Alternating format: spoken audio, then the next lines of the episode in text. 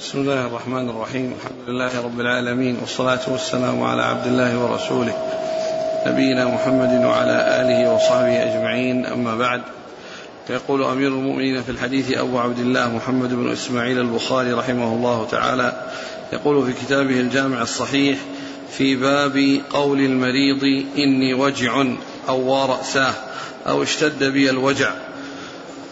الحديث الرابع قال حدثنا موسى بن إسماعيل قال حدثنا عبد العزيز بن عبد الله بن أبي سلمة قال أخبرنا الزهري عن عامر بن سعد عن أبيه رضي الله عنه أنه قال جاءنا رسول الله صلى الله عليه وسلم يعودني من وجع اشتد بي زمن حجة الوداع فقلت بلغ بي ما ترى وأنا ذو مال ولا يرثني إلا ابنة لي.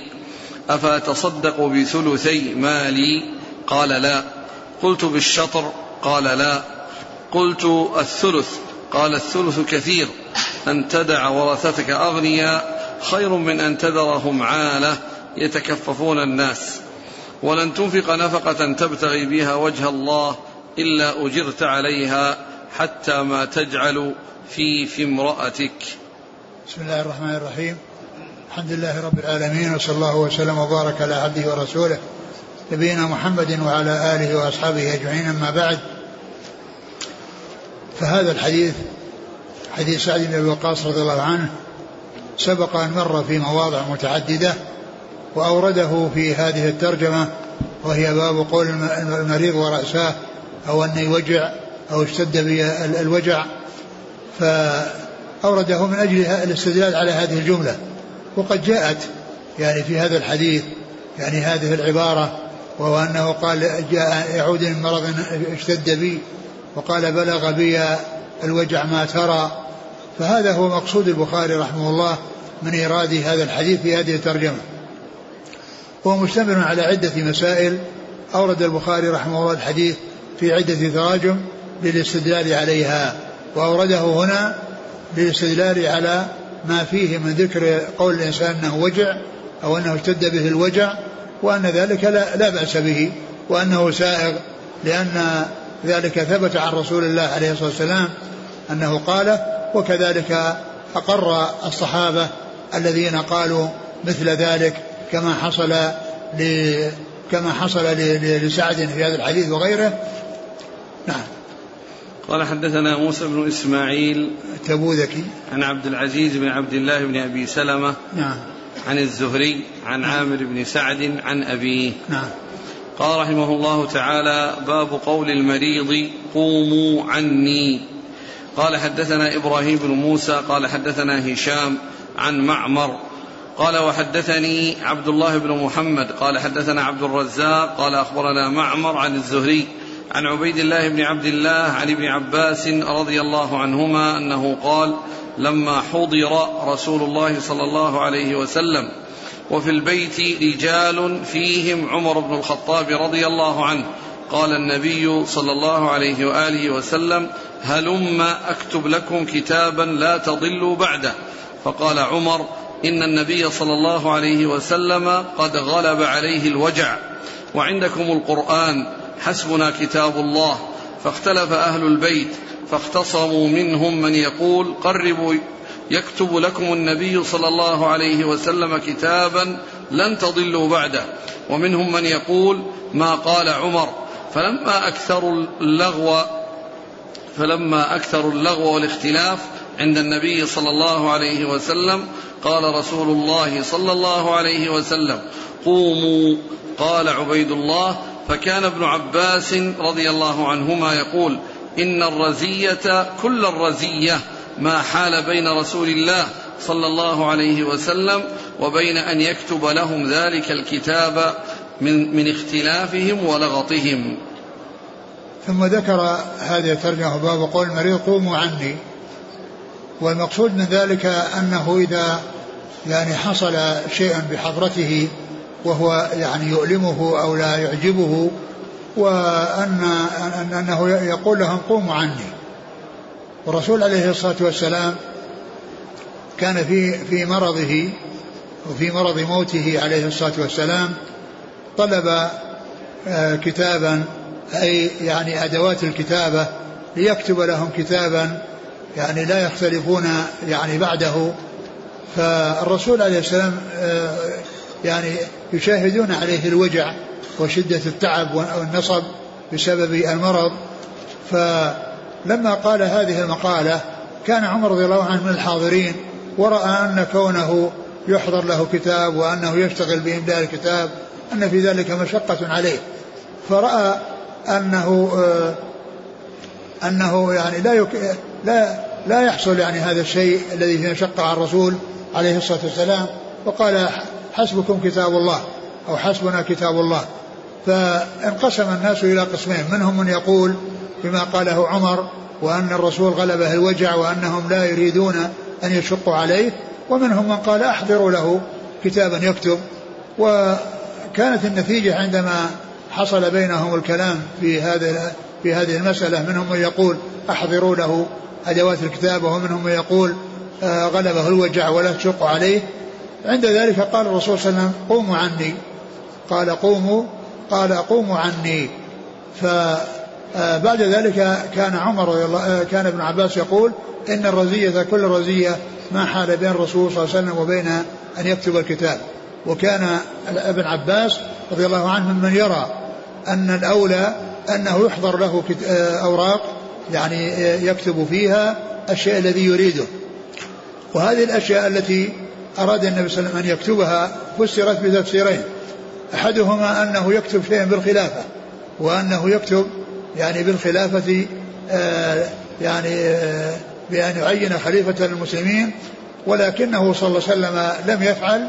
وقد جاء في بعض الأحاديث وقد مر قريبا أن أن الصحابة رضي الله عنهم وأرضاهم آه لما حدثهم بهذا الحديث قال قال آه آه، يعني أراد أن قال ادعي لي أباك وأخاك لأكتب كتابا فإني أخشى أن يتمنى متمني أو يقول قائل ويأبى الله والمسلمون إلا أبو بكر. يعني الشيء الذي كان يريده استغنى عن كتابته بما علمه من أن الله عز وجل قدر وأنه يأبى أن يكون أحد بعده إلا أبو بكر وكذلك المسلمون يأبون إلا أبو بكر.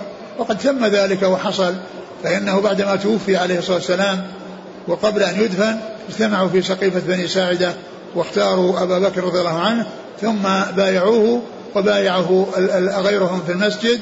فكان آه، اختيار أبي بكر رضي الله عنه برغبتهم وباتفاقهم وأن الرسول عليه الصلاة والسلام لم يحتج إلى الكتابة لأنه علم أن ذلك سيتحقق. وقال يأبى الله والمسلمون إلا أبا بكر وقد أبى الله والمسلمون إلا أبا بكر. وقيل في المعنى الثاني أنه يكتب لهم يعني أشياء يعني من, من, من يتعلق في الأحكام. ومن المعلوم أن الرسول صلى الله عليه وسلم عاش أياما ولو كان هذا الذي سيكتبه لازما وأنه يعني شيء تأسيس يعني آآ آه، آآ آه، وليس وليس بتوكيد لا بينه صلى الله عليه وسلم وكتبه في الأيام في تلك الأيام الباقية التي قالها لهم لأنه عاش بعد ذلك أيام في مرضه عليه الصلاة والسلام. فلو كان هذا الذي سيكتبه أمرا لازما لا بد منه لبينه عليه الصلاة والسلام وكتبه. لكن لما لم يكتب صار الأمر فهم منه ان أنه ليس ليس بلازم وأنه ليس تأسيسا وإنما هو توكيد لشيء موجود من قبل. ولو كان هذا الذي أراده النبي صلى الله عليه وسلم مما يجب مما يجب عليه بيانه وأنه أمر لا بد منه لبينه صلى الله عليه وسلم والشريعة كاملة بوفاته صلى الله عليه وسلم ولم يحصل فيها نقص. والقول بأنه آه، آه، لم يحصل منه كتابة وكان أراد أن يكتب كتابا وأن هذا أمر لازم لا يعني هذا فيه فيه يعني آآ وصف الشريعة بأنها ناقصة والشريعة كاملة ما توفي الرسول صلى الله عليه وسلم إلا وكل شيء يحتاجون إليه فقد بينه الرسول صلى الله عليه وسلم. وإذا هذا الذي أراد أن يبينه إنما هو من قبيل التأكيد وليس من قبيل التأسيس وأنه يأتي بشيء جديد لا علم لهم به من قبل لأن لو كان كذلك ما تركه الرسول صلى الله عليه وسلم. بل أصر على الكتابة بل وكتب في الأيام الباقية التي التي بين كلامه هذا وبين وفاته صلى الله عليه وسلم.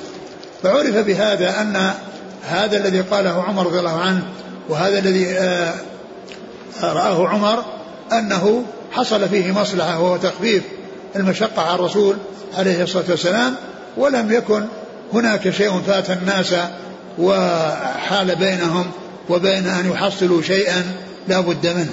بل الذي آه، كان يريد أن يكتبه قد تحقق إما بكلام سابق أو بالشيء الذي إذا كان يتعلق بالخلافة بالشيء الذي أخبر عنه صلى الله عليه وسلم وهو أن المسلمون المسلمين يأبون أن الله يأبى إلا أبو بكر وأن المسلمين يأبون إلا أبو بكر. والحديث سبق أن تقدم في مواضع متعددة ومنها في كتاب العلم باب كتابة العلم.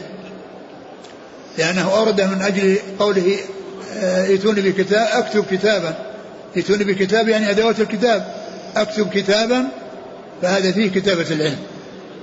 فأورده هناك في ترجمة باب كتابة العلم وأورده في عدة مواضع وهنا أورده من أجل أن المريض يعني يقول قوموا عني إذا كان هناك حاجة إلى يعني إلى أن يقوموا عنه. نعم.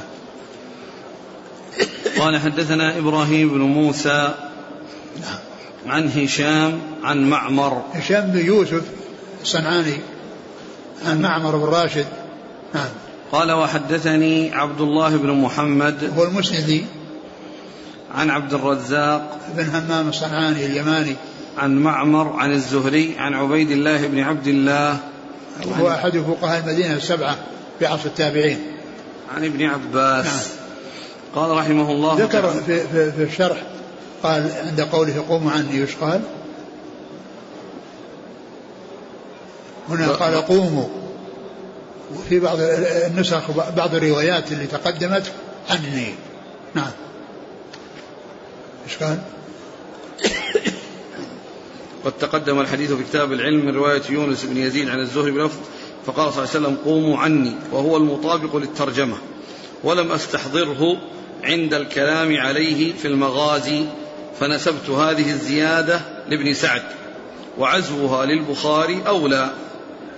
يعني هذا يفيد بأن البخاري رحمه بأن ابن حجر رحمه الله كان يخرج ما يكتبه شيئا فشيئا وينتشر بين الناس ولم يكن محتفظا بالشرح حتى ينتهي. لأنه لو كان محتفظا بالشرح حتى ينتهي ما احتاج إلى هذا التنبيه. يعدله في المكان الذي يعني أشار إليه ولا يحتاج إلى أن ينبه بهذا. لكن قوله هذا يدل على أنه آه، آه، كان يخرج آه، الكتاب شيئا فشيئا وينتشر بين الناس قبل أن ينتهي الكتاب. ومن أجل ذلك احتاج إلى أن ينبه وأنه قال أنني في شرف المغازي أنني يعني ذكرت هذه الزيادة أنها عند عند ابن سعد وهي موجودة عند البخاري يقول يعني غاب عني أو نسيت أن يكون ذلك في موضع سبق من البخاري. قال وعزمه البخاري أولى. لكن هذه هذا الكلام مفيد. هذه الفائدة التي أشرت إليها وقد جاء في عدة مواضع وأنا أشرت إلى شيء من ذلك في الفوائد المنتقاة فتح الباري وكتب أخرى. وكلامه كما قلت لكم يفيد بأن الشرح يخرج شيئا فشيئا وأنه ليس محتفظا به حتى ينهيه لأن لو كان محتفظا به حتى نهايته ما احتاج إلى أن ينبه يعدل في المكان الذي يريد أن يعدل فيه ولا يحتاج إلى هذا التنبيه. قال رحمه الله تعالى باب من ذهب بالصبي بالصبي المريض ليدعى له. قال حدثنا إبراهيم بن حمزة قال حدثنا حاتم هو ابن إسماعيل عن الجعيد قال سمعت السائب رضي الله عنه يقول ذهبت بي خالتي إلى رسول الله صلى الله عليه وسلم فقالت يا رسول الله إن ابن أختي وجع. فمسح رأسي ودعا لي بالبركة ثم توضأ فشربت من وضوئه وقمت خلف ظهره فنظرت إلى خاتم النبوة بين كتفيه مثل زر الحجلة. ثم ذكر باب من ذهب بالصبي المريض. الصبي المريض ليدعى له. ليدعى له. ليدعى له. يعني يذهب بالصبي المريض لي يعني لغيره ممن له مكانة ومنزلة لي لي ليدعو له. ليدعو له. أورد فيه هذا الحديث عن السائب بن يزيد رضي الله تعالى عنه. وسائب بن يزيد آه هذا من صغار من صغار الصحابة. آه جاء في الحديث الصحيح قال حج بي مع رسول الله صلى الله عليه وسلم وأنا ابن سبع سنين. يعني معناها أنه في حجة الوداع حج ما حج به وعمره سبع سنين.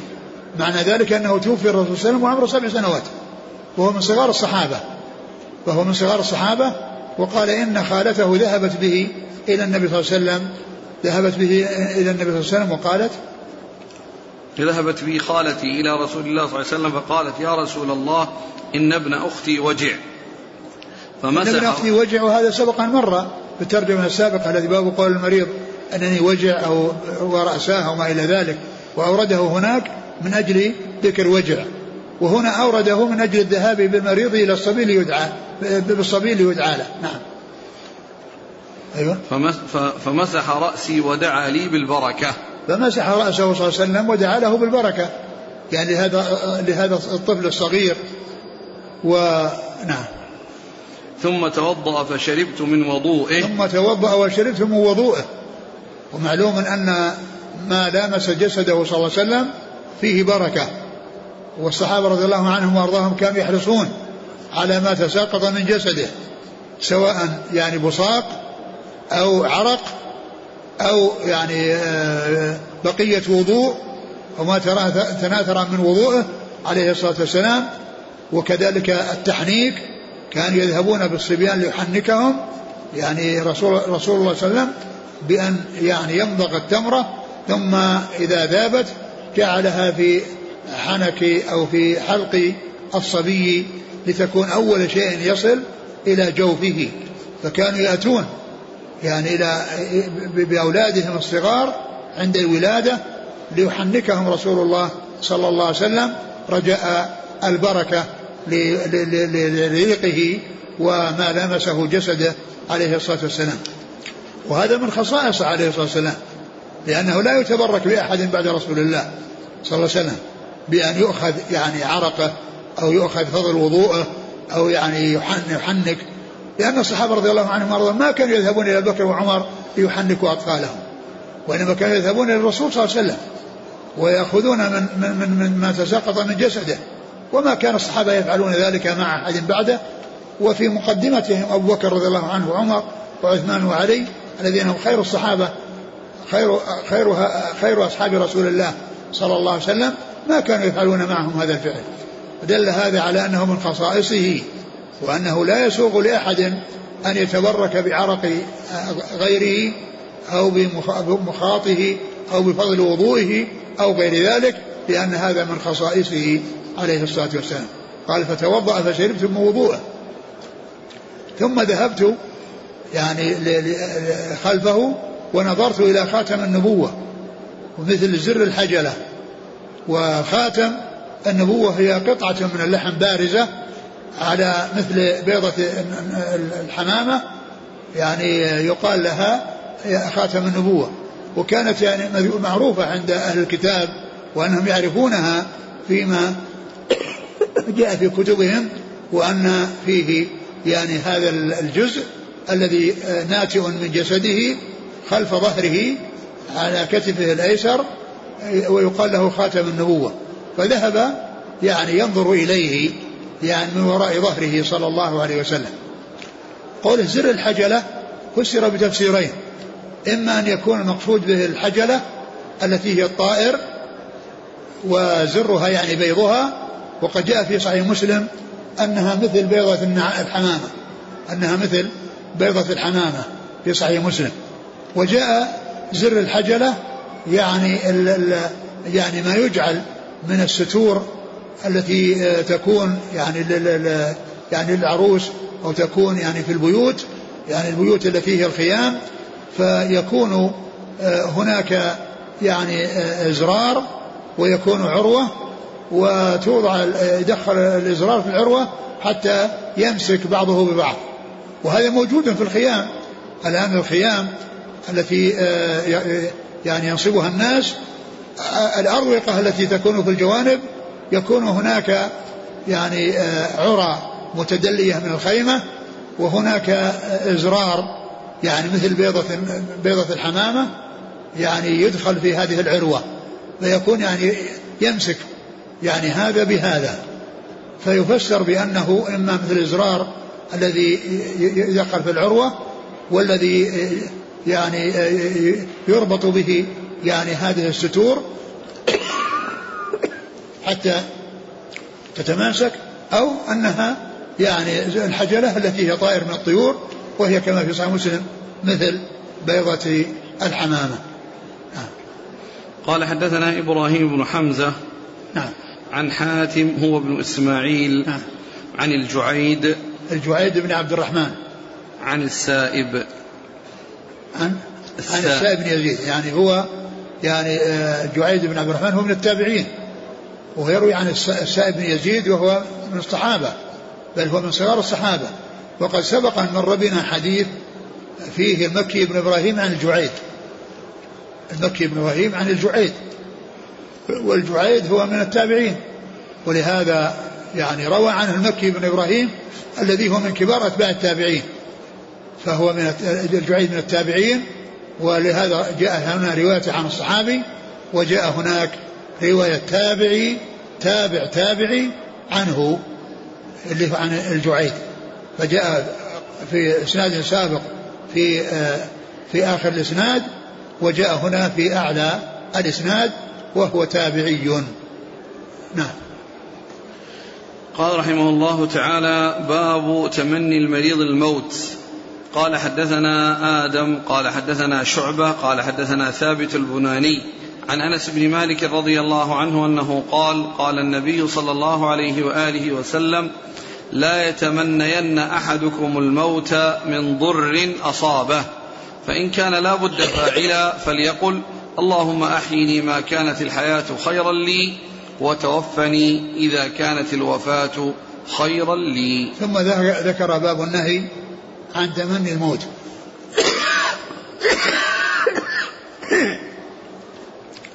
أورد فيه أحاديث فيها النهي عن تمني الموت وذلك أن الإنسان عندما يصيبه ضرر وعندما يصيبه مرض أو يصيبه يعني شيء يعني لا يجعله يقدم على التمني على يتمنى الموت ليتخلص من هذا الضرر يتخلص من هذا الضرر لأنه لا يدري ماذا يجد أمامه لا يدري عن الشيء الذي يجده أمامه ثم المرض كما هو معلوم في كفارة كفارة للذنوب كما سبق أن مر كما كما سبق أن مرت بذلك الأحاديث عن رسول الله صلى الله عليه وسلم.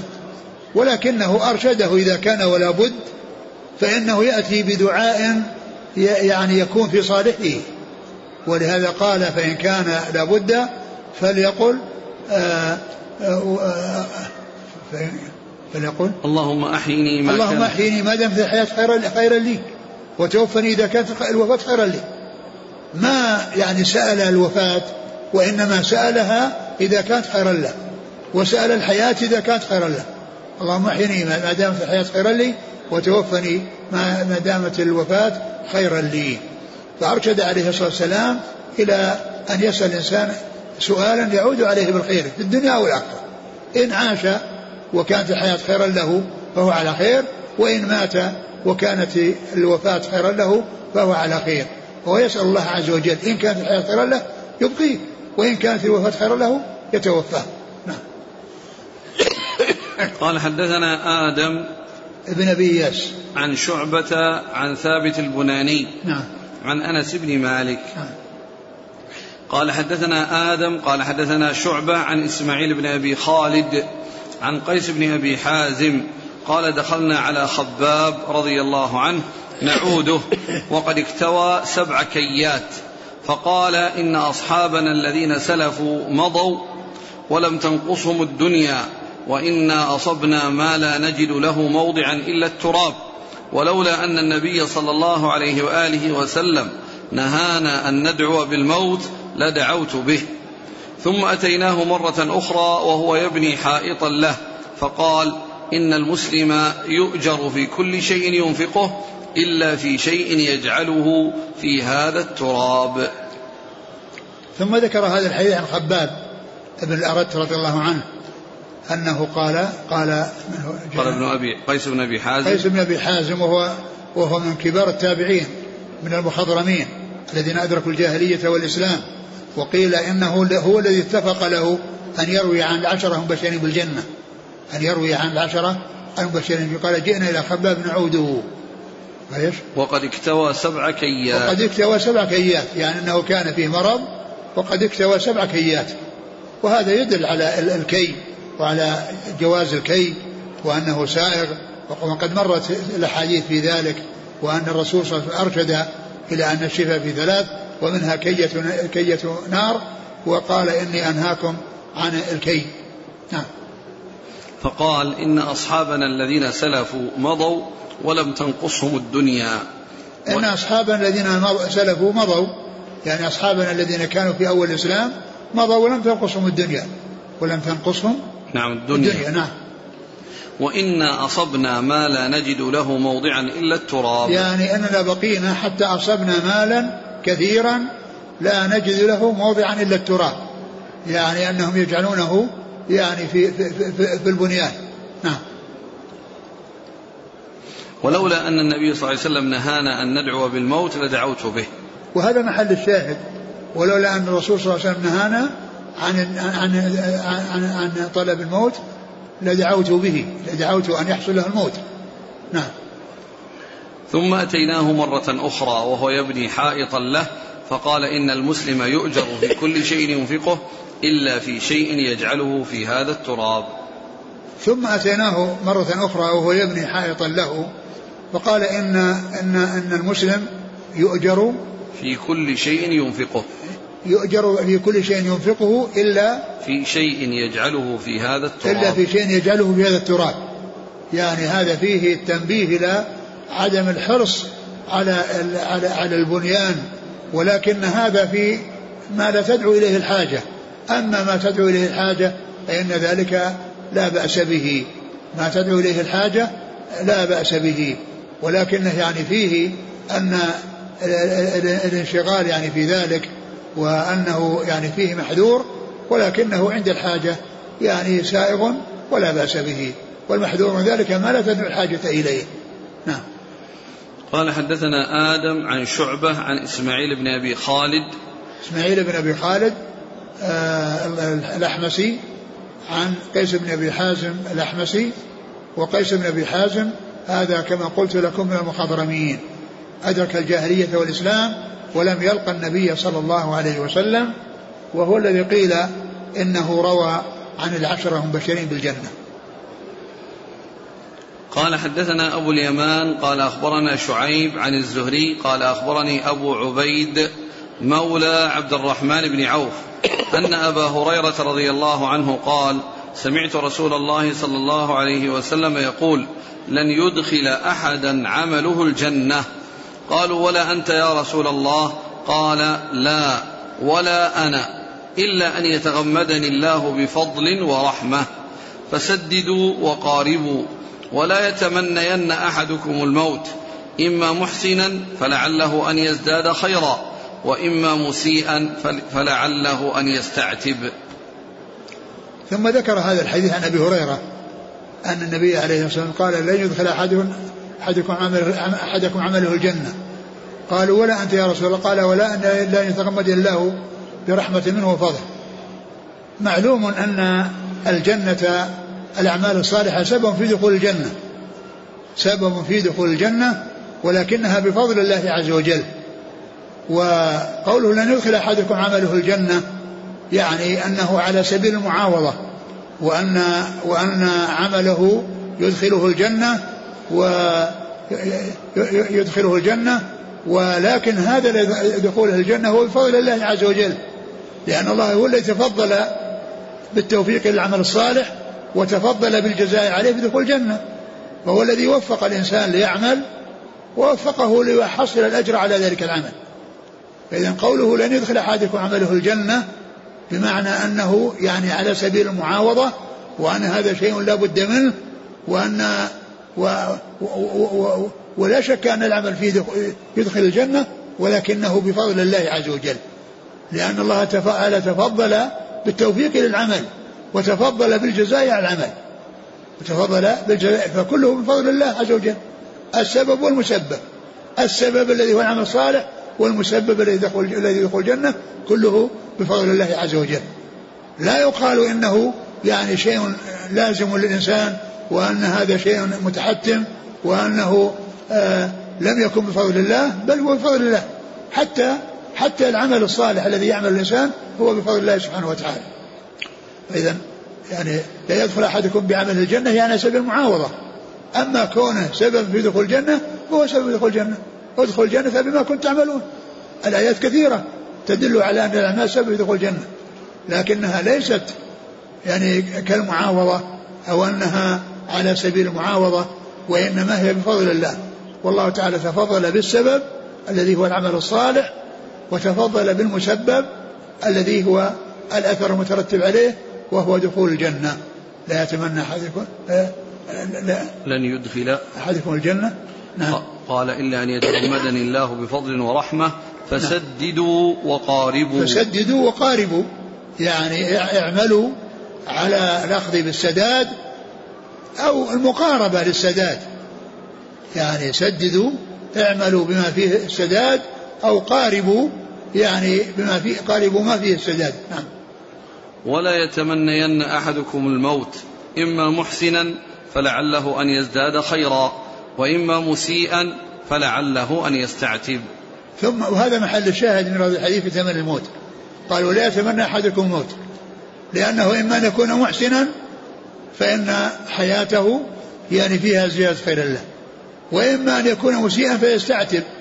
يعني يعني يتخلص من الإساءة بما يعني يرجوه من العتبة والمغفرة والمجاوزة والتجاوز الله عز وجل عنه. يعني إما أن يكون محسنا فيزداد وإما أن يكون مسيئا فيستعتب يعني يكون عنده فرصة لي لي لي ليندم وليتوب إلى الله عز وجل وليسأله أن يتجاوز عنه. قال حدثنا أبو اليمان حكم بن نافع عن شعيب ابن أبي حمزة. عن الزهري عن أبي عبيد مولى عبد الرحمن بن عوف عن أبي هريرة. نعم. قال حدثنا عبد الله بن أبي شيبة قال حدثنا أبو أسامة عن هشام عن عباد بن عبد الله بن الزبير قال سمعت عائشة رضي الله عنها قالت سمعت النبي صلى الله عليه وسلم وهو مستند إلي يقول اللهم اغفر لي وارحمني وألحقني بالرفيق. ثم ذكر هذا الحديث عن عائشة وأن النبي صلى الله عليه وسلم كان مستندا إليها في مرض موته وعند خروج روحه وأنه قال قال اللهم اغفر لي وارحمني. اللهم اغفر لي وارحمني والحقني بالرفيق. وفي بعض الروايات بالرفيق الأعلى. والحقني بالرفيق الأعلى. يعني أن هذا قاله عند الاحتضار. ومعلوم أنه عليه الصلاة والسلام جاء عنه أنه ما من عبد يعني آه ان ان عبدا خيره الله بين ما عنده وبين يعني الحياة الدنيا. فجعل أبو بكر يبكي وفهم أنه هو المخير وأنه سيتوفاه الله لأنه اختار ما عند الله لأنه اختار ما عند الله. ولهذا عندما حضرت الوفاة قال اللهم اغفر لي وارحمني وألحقني بالرفيق الأعلى. نعم. قال حدثنا عبد الله بن أبي شيبة. هو أبو بكر بن أبي شيبة.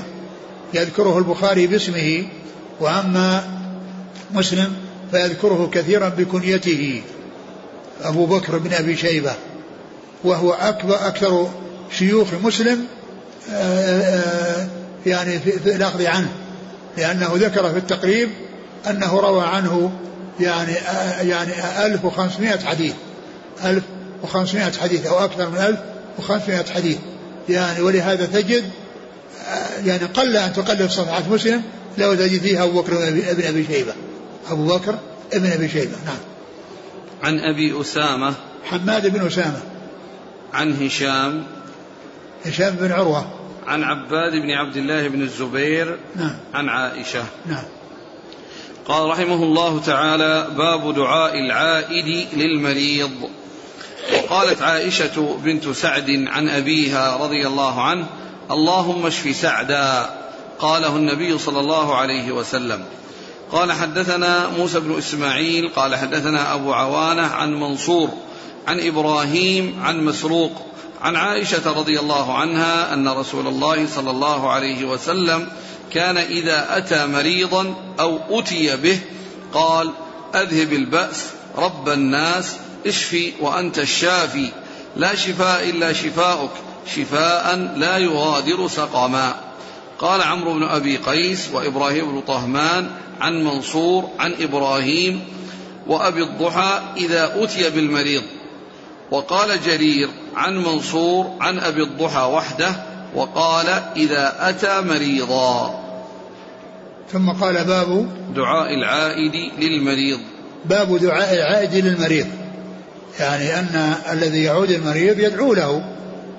وهذا من من من من الأشياء التي تطلب في العياده عيادة المرضى هو أنه يدعى لهم ويعني يعني يهون عليهم المصاب أو المرض ويعني آه، وكذلك جبر خاطر أهله وإيناسه وإدخال السرور عليه وأهم شيء الدعاء له.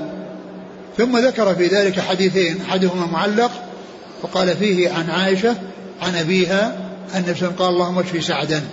وقد سبق أن مر الحديث اللهم اشفي سعدا وأتم له وأتمم له هجرته هجرته. اللهم اشفي سعدا وأتم له هجرته. يعني أن هذا مما يدعى به للمريض بأن يدعى له بالشفاء. وقد قال النبي صلى الله عليه وسلم اللهم اشفي سعدا وأتمم له هجرته. وقوله اشفي سعدا هذا دعاء بطلب الشفاء من الله عز وجل لهذا المريض لذهاب المرض الذي الذي حل به. وقد سبق أن ذكرت أن عائشة هذه هي التي روت عن أبيها وأن وأنه قال لا يرثني إلا ابنه وقلت إن إن هذه هي الابنة التي ولكن الذي الذي يظهر أن هذا ليس بلازم لأنه سبق أن جاء عن عامر بن سعد عن أبيه ويكون هؤلاء رووا عنه وتكون تلك المرأة أو البنت يعني التي ذكرت فيها غير غير عائشة وغير غير عائشة لأن لأن لأن روايتها عنه مثل رواية آه، عامر أخيها عنه وكان هذا روى عنه في زمن متأخر لأنه عاش مدة طويلة وقاتل في سبيل الله وفتح الله على يديه الفتوح وفتحت في بلاد فارس على يديه رضي الله تعالى عنه وأرضاه أو هو ممن فتحت البلاد بلاد الفرس على يديه رضي الله عنه وأرضاه. فإذا ذكر عائشة في في الإسناد في بعض الأسانيد السابقة لا يدل على أنها هي البنت التي ترثه لأن لأن لأنه جاء عن عامر أنه روى عن أبيه فإذا هي مثله. يمكن تكون روت عن أبيها يعني بعد مدة طويلة. في حياته بعد وفاة النبي صلى الله عليه وسلم وتكون الابنة التي آه، كانت في حجة الوداع وعند استفتائه الرسول صلى الله عليه وسلم تكون غيرها. نعم. وبعدين؟ حديث؟ حديث حديث عائشة كان إذا أتى مريضا أو أتي به قال أذهب الباس رب الناس. إذا أتى مريضا أوتي به يعني آه، سواء أتى مريضا أو أتي به أن يحضر إليه. قال أذهب الباس رب الناس. رب الناس واشفي أنت الشافي لا شفاء إلا شفاؤك شفاء لا يغادر سقما شفاء لا يغادر سقما. فهذا هو الدعاء الذي يدعو به العائد للمريض لأنه ثبت عن رسول الله صلى الله عليه وسلم أنه يقول لمن يزور لمن يزوره من المرضى أو يحضر إليه من المرضى فيدعو لهم بهذا هذا الدعاء. فإذا هذا هو الذي يدعى به أو يدعو به الزائر للمريض بأن يدعو بهذا الدعاء الله أذهب الباس أذهب, أذهب الباس رب الناس واشفي أنت الشافي لا شفاء لا شفاء شفاء لا يغادر سقما لا يغادر لا يعني يترك سقما يعني أنه يتجلى هذا المرض ويذهب بحيث لا يبقى معه سقم وإنما تحل محله العافية نعم قال حدثنا موسى بن إسماعيل عن أبي عوانة نعم. الوضاح بن عبد الله اليشكري. عن منصور ابن المعتمر. عن إبراهيم النخعي. عن مسروق ابن الأجدع. عن عائشة. نعم. قال عمرو بن أبي قيس وإبراهيم بن طهمان عن منصور عن إبراهيم وأبي الضحى إذا أتي بالمريض. وقال جرير عن منصور عن أبي الضحى وحده وقال إذا أتى مريضا. ثم ذكر هذه الطرق من أجل بيان ما حصل فيها من اختلاف التنصيص على أنه أتى للمريض أو أتي بالمريض إليه. والحديث الذي أسنده فيه قال إذا أتى مريضا أو أتي به إليه. يعني في الحالين. ولكنه ذكر هذه الطرق التي بعد ذلك وفيها التنصيص على أحدهما. يعني من يقول أنه أتى مريضا وبعض الروايات تقول أتي به إليه. نعم. رجال؟ قال عمرو بن أبي قيس نعم. وإبراهيم بن طهمان نعم. عن منصور عن إبراهيم وأبي الضحى. نعم. أبو الضحى هو مسلم؟ بن صبيح. بن صبيح نعم. وقال جرير عن منصور. جرير بن عبد الحميد. نعم. عن منصور عن أبي الضحى وحده وقال إذا أتى مريضا. نعم. قال رحمه الله تعالى باب وضوء العائد للمريض. قال حدثنا محمد بن بشار قال حدثنا غندر قال حدثنا شعبة عن محمد بن المنكدر قال سمعت جابر بن عبد الله رضي الله عنهما قال دخل علي النبي صلى الله عليه وسلم وأنا مريض فتوضأ فصب علي أو قال صبوا عليه فعقلت فقلت فعقلت فقلت لا يرثني إلا كلالة. فكيف الميراث؟ فنزلت آية الفرائض. ثم ذكر باب وضوء العائد للمريض. للمريض. يعني وضوء العائد للمريض يعني والصب عليه من وضوئه. هذه ترجمة عامة ولكنه سبق للبخاري أن ترجم بترجمة خاصة وهي المطابقة ل يعني للذي حصل أو لرسول الله صلى الله عليه وسلم. لأنه ترجم فيما تقدم قال باب وضوء النبي صلى الله عليه وسلم للمريض. وضوء النبي صلى الله عليه وسلم المريض وهذه ترجمة واضحة لأن الرسول يتبرك بوضوءه. أما غيره لا يتبرك بوضوءه. فإذا جاءت هذه العبارة وضوء الزائر يعني غير واضحة مثل مثل الوضوح الأولى. لأنه لم لم يعرف أن أحدا من الصحابة يأتي ويتوضأ ويرش به على المريض. وكذلك ما كان الصحابة يذهبون إلى بكر وعمر وعثمان وعلي ويطلبون منهم الوضوء ويتبركون بما لامسته أجسادهم من عرق وكذلك الشعر عندما يعني يحلق لا يأخذون من أشعارهم. وإنما كان هذا من خصائص الرسول عليه الصلاة والسلام. فإذا ترجمة البخاري الأولى السابقة هي المطابقة للشيء الذي يختص بالرسول صلى الله عليه وسلم. وأما تعميمه ويقال أن الزائر يعني يتوضأ ويصب على عليه من وضوءه فهذا غير واضح. وإنما الواضح الترجمة السابقة التي فيها التنصيص عن النبي صلى الله عليه وسلم وأنهم كانوا يتبركون بوضوئه وبغير وضوءه من شعره وعرقه وبصاقه ومخاطه صلوات الله وسلامه وبركاته عليه وكذلك تحنيك الصبيان بريقه عليه الصلاة والسلام. فالعبارة هذه غير واضحة الحقيقة ولا ولا يصلح أن أحدا يأتي ويتوضأ بل قد يكون يعني بعض الناس لا يعجبه ذلك. حتى المريض لو جاء أحد يتوضأ عنده ويرش عليه قد يعني لا, لا يعجبه. ولكن فيما يتعلق بورودها عن رسول الله صلى الله عليه وسلم وكونه هو الذي باشر ذلك وهو يتبرك بما بما مس جسده هذا أمره واضح. أما غيره فليس بواضح. نعم.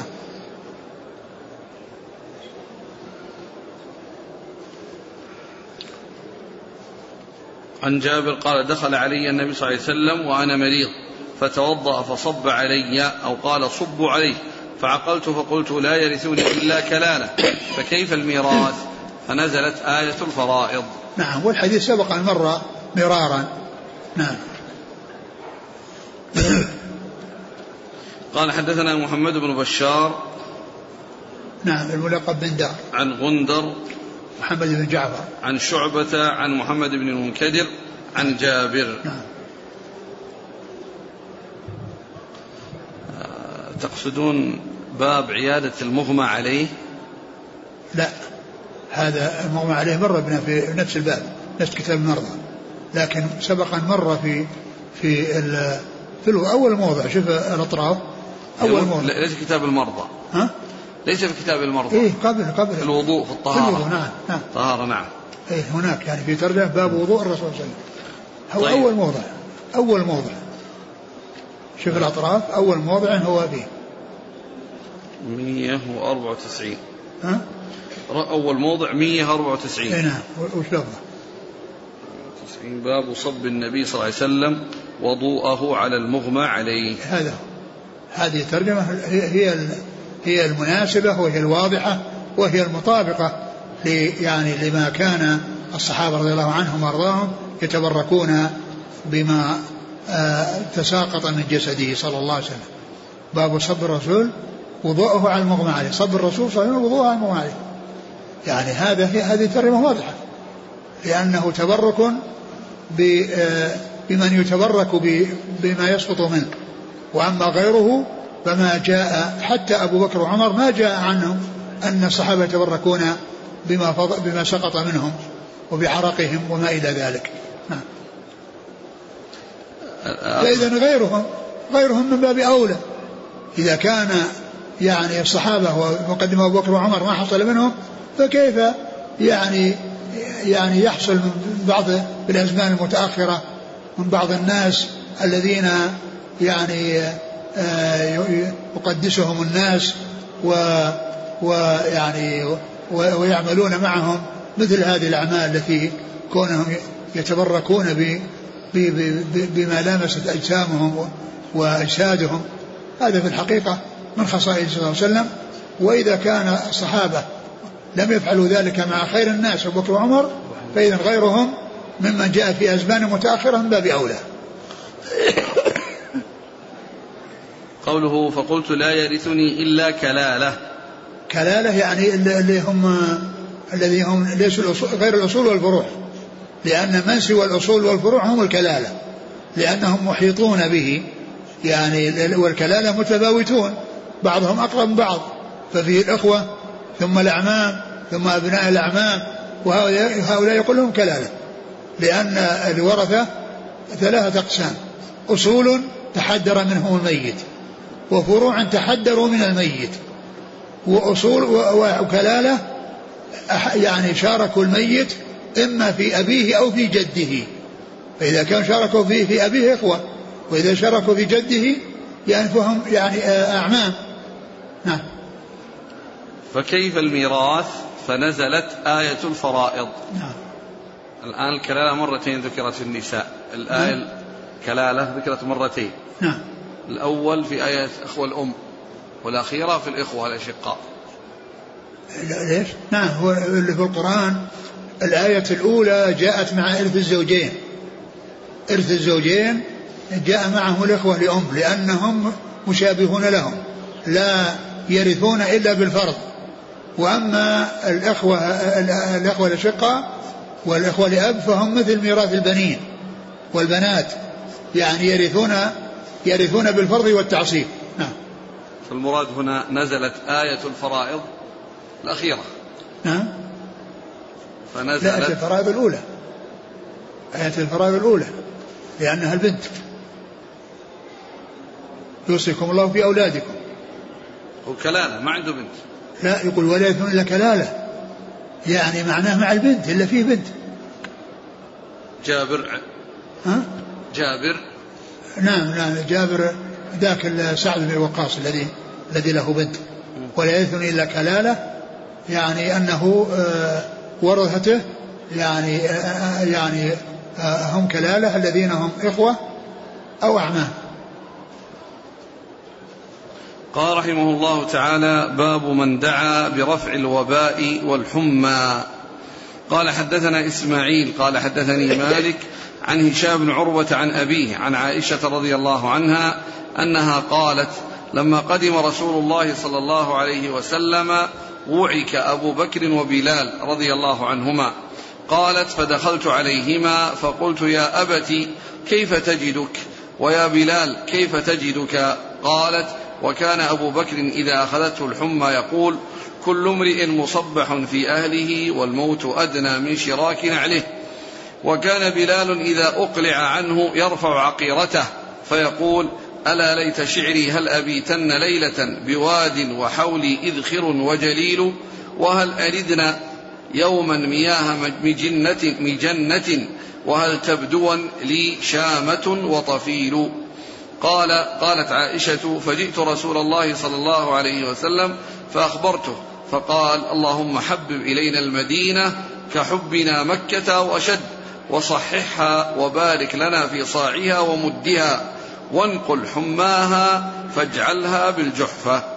ثم ذكر باب من سأل رفع الوباء. من دعا برفع الوباء والحمى. من دفع برفع الوباء والحمى. الوباء عام من الحمى. لأنه يشمل الحمى وغيرها ويشمل الطاعون ويشمل يعني الأمراض الموبئة ويعني والحمى هي من جملة الوباء هي من جملة الوباء. فأورد هذا الحديث عن عن عن عائشة رضي الله عنها وقد سبق الحديث في مواضع متعددة وكذلك مر قريبا في كتاب المرضى قال عن عائشة قالت لما قدم صلى الله عليه وسلم وعك أبو بكر لما قدم رسول المدينة لما قدموا المدينة يعني في أول الهجرة حصل الوعك حصل حمى ووعك أبو بكر وبلال. يعني حصل لهم وعك يعني من يعني آه، تألم وأصابتهم الحمى حتى صاروا يتألمون منها. نعم. وعك أبو بكر وبلال قالت فقد فدخلت عليهما فقلت يا أبت كيف تجدك؟ ويا بلال كيف تجدك؟ وقد أورد الحديث قريبا في زيارة النساء عيادة النساء للرجال. يعني ذكر عيادة عائشة لأبي بكر وبلال وأن بلالا كان مع أبي بكر وأنها عادتهما جميعا وسألت أباها عن حاله وسألت بلالا عن حاله. قالت وكان أبو بكر إذا أخذته الحمى يقول كل امرئ مصبح في أهله والموت أدنى من شراك نعله. يعني هذا يتمثل به يعني أبو بكر رضي الله عنه. وكان بلال؟ وكان بلال إذا أقلع عنه يرفع عقيرته فيقول ألا ليت شعري يعني ينشد شعر يقول ألا ليت شعري هل أبيتن ليلة؟ هل هل ليت شعري هل أبيتن ليلة بواد وحولي إذخر وجليل؟ إيه، وهذا سبق أن مر وقلنا أن الإذخر من أجل أنه يعني رائحته طيبة وكذلك الجليل يعني هو نوع من النبات رائحته طيبة. وكان سبق أن مر في حديث العباس أن الرسول صلى الله عليه وسلم لما قال إن يعني أن مكة حرمها الله لا يصاد صيدها ولا يقطع شجرها فقال يا رسول الله إلا الإذخر فإنه لقينهم وقبورهم. فقال عيسى إلا الإذخر لذلك كان رائحة طيبة. وكذلك الجليل هو نوع من من من, من الزهر أو نوع من الثمر أو الشجر الطيب الرائحة فهو شبيه بالإذخر. نعم. وهل أرد أرد أردا مياه مجنة وهل تبدو لي شامة وطفيل؟ يعني وشامة وطفيل قيل إنهما جبلان وقيل إنهما عينان. نعم. أريدا قالت فجئت رسول الله صلى الله عليه وسلم فأخبرته فقال اللهم حبب إلينا المدينة كحبنا مكة أو أشد وصححها. قال اللهم حبب إلينا المدينة. لما قدم الرسول صلى الله عليه وسلم وأصحابه المدينة وكان فيها حمى وكان أبو بكر وبلال ممن أصابتهم الحمى وذكر هذا الذي جرى لهم في هذا الحديث. الرسول عليه الصلاة والسلام لما أخبرته عائشة دعا الله عز وجل أن آه، يحبب إليهم المدينة كحبهم مكة أو أشد وكانوا يحبون مكة وكانوا فيها في صحة وعافية. ولما وصلوا إلى المدينة حصل لهم هذا هذا المرض الذي هو مرض الحمى. فالرسول قال اللهم حبب إلى المدينة كحبنا مكة أو أشد. والرسول عليه الصلاة والسلام أخبر بأن مكة هي أحب بلاد الله إلى الله وأنه ما خرج منها إلا لما أخرج. لأنه قال بعد أن خرج من مكة في عام الهجرة إنك أحب بلاد الله إلى الله. ولولا أنني أخرجت ما خرجت. ولولا أني أخرجت ما خرجت. فهو فهم في صحة وفي عافية. ولما جاءوا المدينة حصل لهم هذا المرض. فالرسول عليه الصلاة والسلام قال اللهم حبب إلينا مكة المدينة وحبنا مكة أشد هو صححها لنا يعني اجعلها يعني صحيحة ليس فيها وباء وليس فيها حمى. وأنقل حماها إلى الجحفة. وأنقل حماها إلى الجحفة. قول صححها لنا يعني مع الحب تكون يعني فيها الصحة والعافية وفيها السلامة من هذا المرض ومن الحمى وأن تنقل إلى الجحفة. وذكر العيني في شرحه أن التنصيص على الجحفة لأنه كان فيها يهود وكانوا من أشد الناس إيذاء للمسلمين. نعم. قال حدثنا إسماعيل نعم إسماعيل. عن مالك. نعم إسماعيل بن أبي ويس.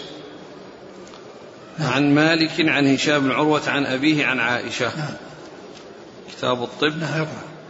التنبيه على الطلاب أن غدا إن شاء الله. بكرة إن شاء الله درس أقول غدا إن شاء الله فيه درس. قال رحمه الله تعالى كتاب الطب باب ما أنزل الله داء إلا أنزل له شفاء.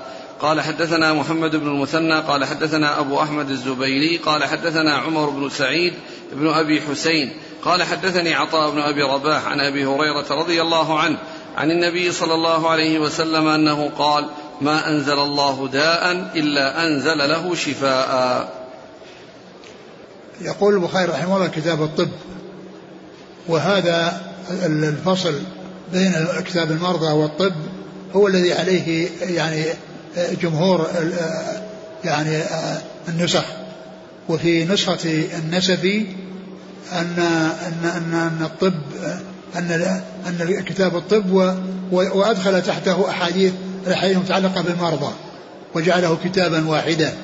قال كتاب الطب ثم ذكر ما يتعلق بالمرضى ثم ما يتعلق بالطب الذي هو بعد يعني بعد هذا يعني بعد هذا المكان الذي بدأ به. والجمهور النسخ على أن المرضى لهم كتاب وأن الطب كتاب مستقل عن كتاب المرضى. وذكر يعني هذا الحديث قال باب ما أنزل الله داء إلا أنزل له شفاء. يعني أن الله عز وجل هو الذي أنزل الداء والدواء والله تعالى جعل لكل داء دواء. يعلمه من يعلمه ويجهله من يجهله. يعلمه من يعلمه ويجهله من يجهله. وقد جاءت الأحاديث في ذلك متعددة وأورد في هذا الحديث النبي صلى الله عليه وسلم قال ما أنزل الله داء إلا وأنزل له شفاء. فالله عز وجل هو الذي يعني قدر الداء ويعني أوجده وأوجد وقدر وأوجد الدواء الذي يشفي من هذا الداء والذي تحصل به أو بسببه السلامة من هذا الداء. ما أنزل الله داء إلا أنزل له شفاء. نعم. قال حدثنا محمد بن المثنى نعم. عن أبي أحمد الزبيري. محمد بن عبد الله بن الزبير. عن عمر بن سعيد بن أبي حسين نعم. عن عطاء بن أبي رباح عن أبي هريرة. نعم. قال رحمه الله تعالى باب هل يداوي الرجل المرأة أو المرأة الرجل؟ قال حدثنا قتيبة بن سعيد قال حدثنا بشر بن المفضل عن خالد بن ذكوان عن ربيع بنت معوذ بن عفراء. قالت كنا نغزو مع رسول الله صلى الله عليه وسلم نسقي القوم ونخدمهم ونرد القتلى والجرحى إلى المدينة. ثم قال باب علاج هل يداوي الرجل المرأة أو المرأة الرجل؟ هل يداوي الرجل المرأة والمرأة الرجل؟ الأصل أن الرجال يداويهم رجال والنساء يداويهم نساء. ولكن إذا احتيج واضطر إلى أن رجلا يداوي امرأة وامرأة تداوي رجل فإن ذلك لا بأس به وذلك عند الضرورة وعند الحاجة التي تقتضي ذلك. وإلا فإن الأصل أن النساء يداويهن نساء والرجال يداويهم رجال. والرجال يداويهم رجال. ثم ذكر هذا الحديث عن ربيع أنهن كن يغزون وليس المقصود أنهن يذهبن للغزو وإنما يذهبن لمرافقة محارمهن وخدمتهم وكذلك القيام بخدمة المرضى و وليس فيه ذكر ال يعني ال آه، آه، مداواة المرضى ولكنه ذكر الخدمة وقد جاء في بعض الروايات ذكر مداواة المرضى. ذكر مداواة المرضى. قال كنا نغزو. قالت كنا نغزو مع الرسول صلى الله عليه وسلم نسقي القوم. نسقي نسقي القوم يعني يقدمون الماء. يعني نعم. و ونخدمهم. ونخدمهم. يعني يعني يعني الخدمة هذه قد يدخل تحتها الدواء أو المعالجة. ولكنه جاء في بعض الروايات يعني آه، آه، كونهن يعني يداوين المرضى نعم. ونرد القتلى والجرحى إلى المدينة. ونرد القتلى والجرحى إلى المدينة يعني كان هذا يعني في مكان قريب مثل أحد. ومعلوم أن أحد أيضا دفنوا في في في في أحد و ولكن هذا الذي ذكر يعني نردهم إلى المدينة يعني أنهم يردونهن يردون المرضى مع المدينة ومعهم يعني معهم رجال. أو محارمهم يعني المرأة لا تسافر إلا إلا إلا مع ذي محرم. فإذا كان المكان من بعيد وأنهم يأتين فلا بد أن يكون معهم محارمهم. لقوله صلى الله عليه وسلم لا يحل لامرأة تسافر إلا مع ذي محرم. قال حدثنا قتيبة بن سعيد عن بشر بن المفضل عن خالد بن ذكوان عن ربيع بنت معوذ بن عفراء. نعم. قال رحمه الله تعالى باب الشفاء في ثلاث. قال حدثني الحسين قال حدثنا أحمد بن منيع قال حدثنا مروان بن شجاع قال حدثنا سالم الأفطس عن سعيد بن جبير عن ابن عباس رضي الله عنهما قال الشفاء في ثلاثة شربة عسل وشرطة محجم وكية نار وأنهى أمتي عن الكي. رفع الحديث نعم. رواه القمي عن ليث عن مجاهد عن ابن عباس عن النبي صلى الله عليه وسلم في العسل والحجم. ثم ذكر باب الشفاء في ثلاث. وليس المقصود ذلك الحصر لأن الأدوية كثيرة والأدوية التي تعالج بها كثيرة. ولهذا مر في الحديث ما أنزل الله داء إلا أنزل أنزله دواء. وليس الدواء مقصورا في هذه الأمور الثلاثة وإنما هذه هي التي يعني كثيرا أو يعني يغلب استعمالها في العلاج. لا أن العلاج محصور فيها لا أن العلاج محصور فيها وإنما هو فيها وفي غيرها. ولكن هذه يعني فيها يعني الغالب أنه يحصل فيها العلاج بكثرة وأنه يستفاد يعني منها أكثر مما يستفاد من غيرها. وهذه الثلاث هي يعني هي شربة عسل. شربة عسل.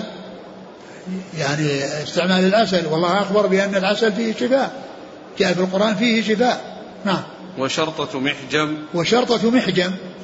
وهي إخراج الدم الفاسد عن طريق الحجامة. نعم. وكية نار. وكية نار. يعني كونه يكوى يعني بالنار ولكن هذا الثالث يعني آه هذا يدل على جوازه ولكن ترك أولى. تركه أولى لأنه هو نفسه فيه عذاب وفيه تألم. يعني كونه يعني يكتوي بالنار يعني هو نفسه يتألم وهو نفسه فيه شيء من العذاب لكن فيه دواء. وقد أبيح ذلك ولكنه لا يرغب فيه. لا يرغب فيه. ولكنه كما يقولون آخر الطب الكي. يعني هذا يصار إليه عند الضرورة.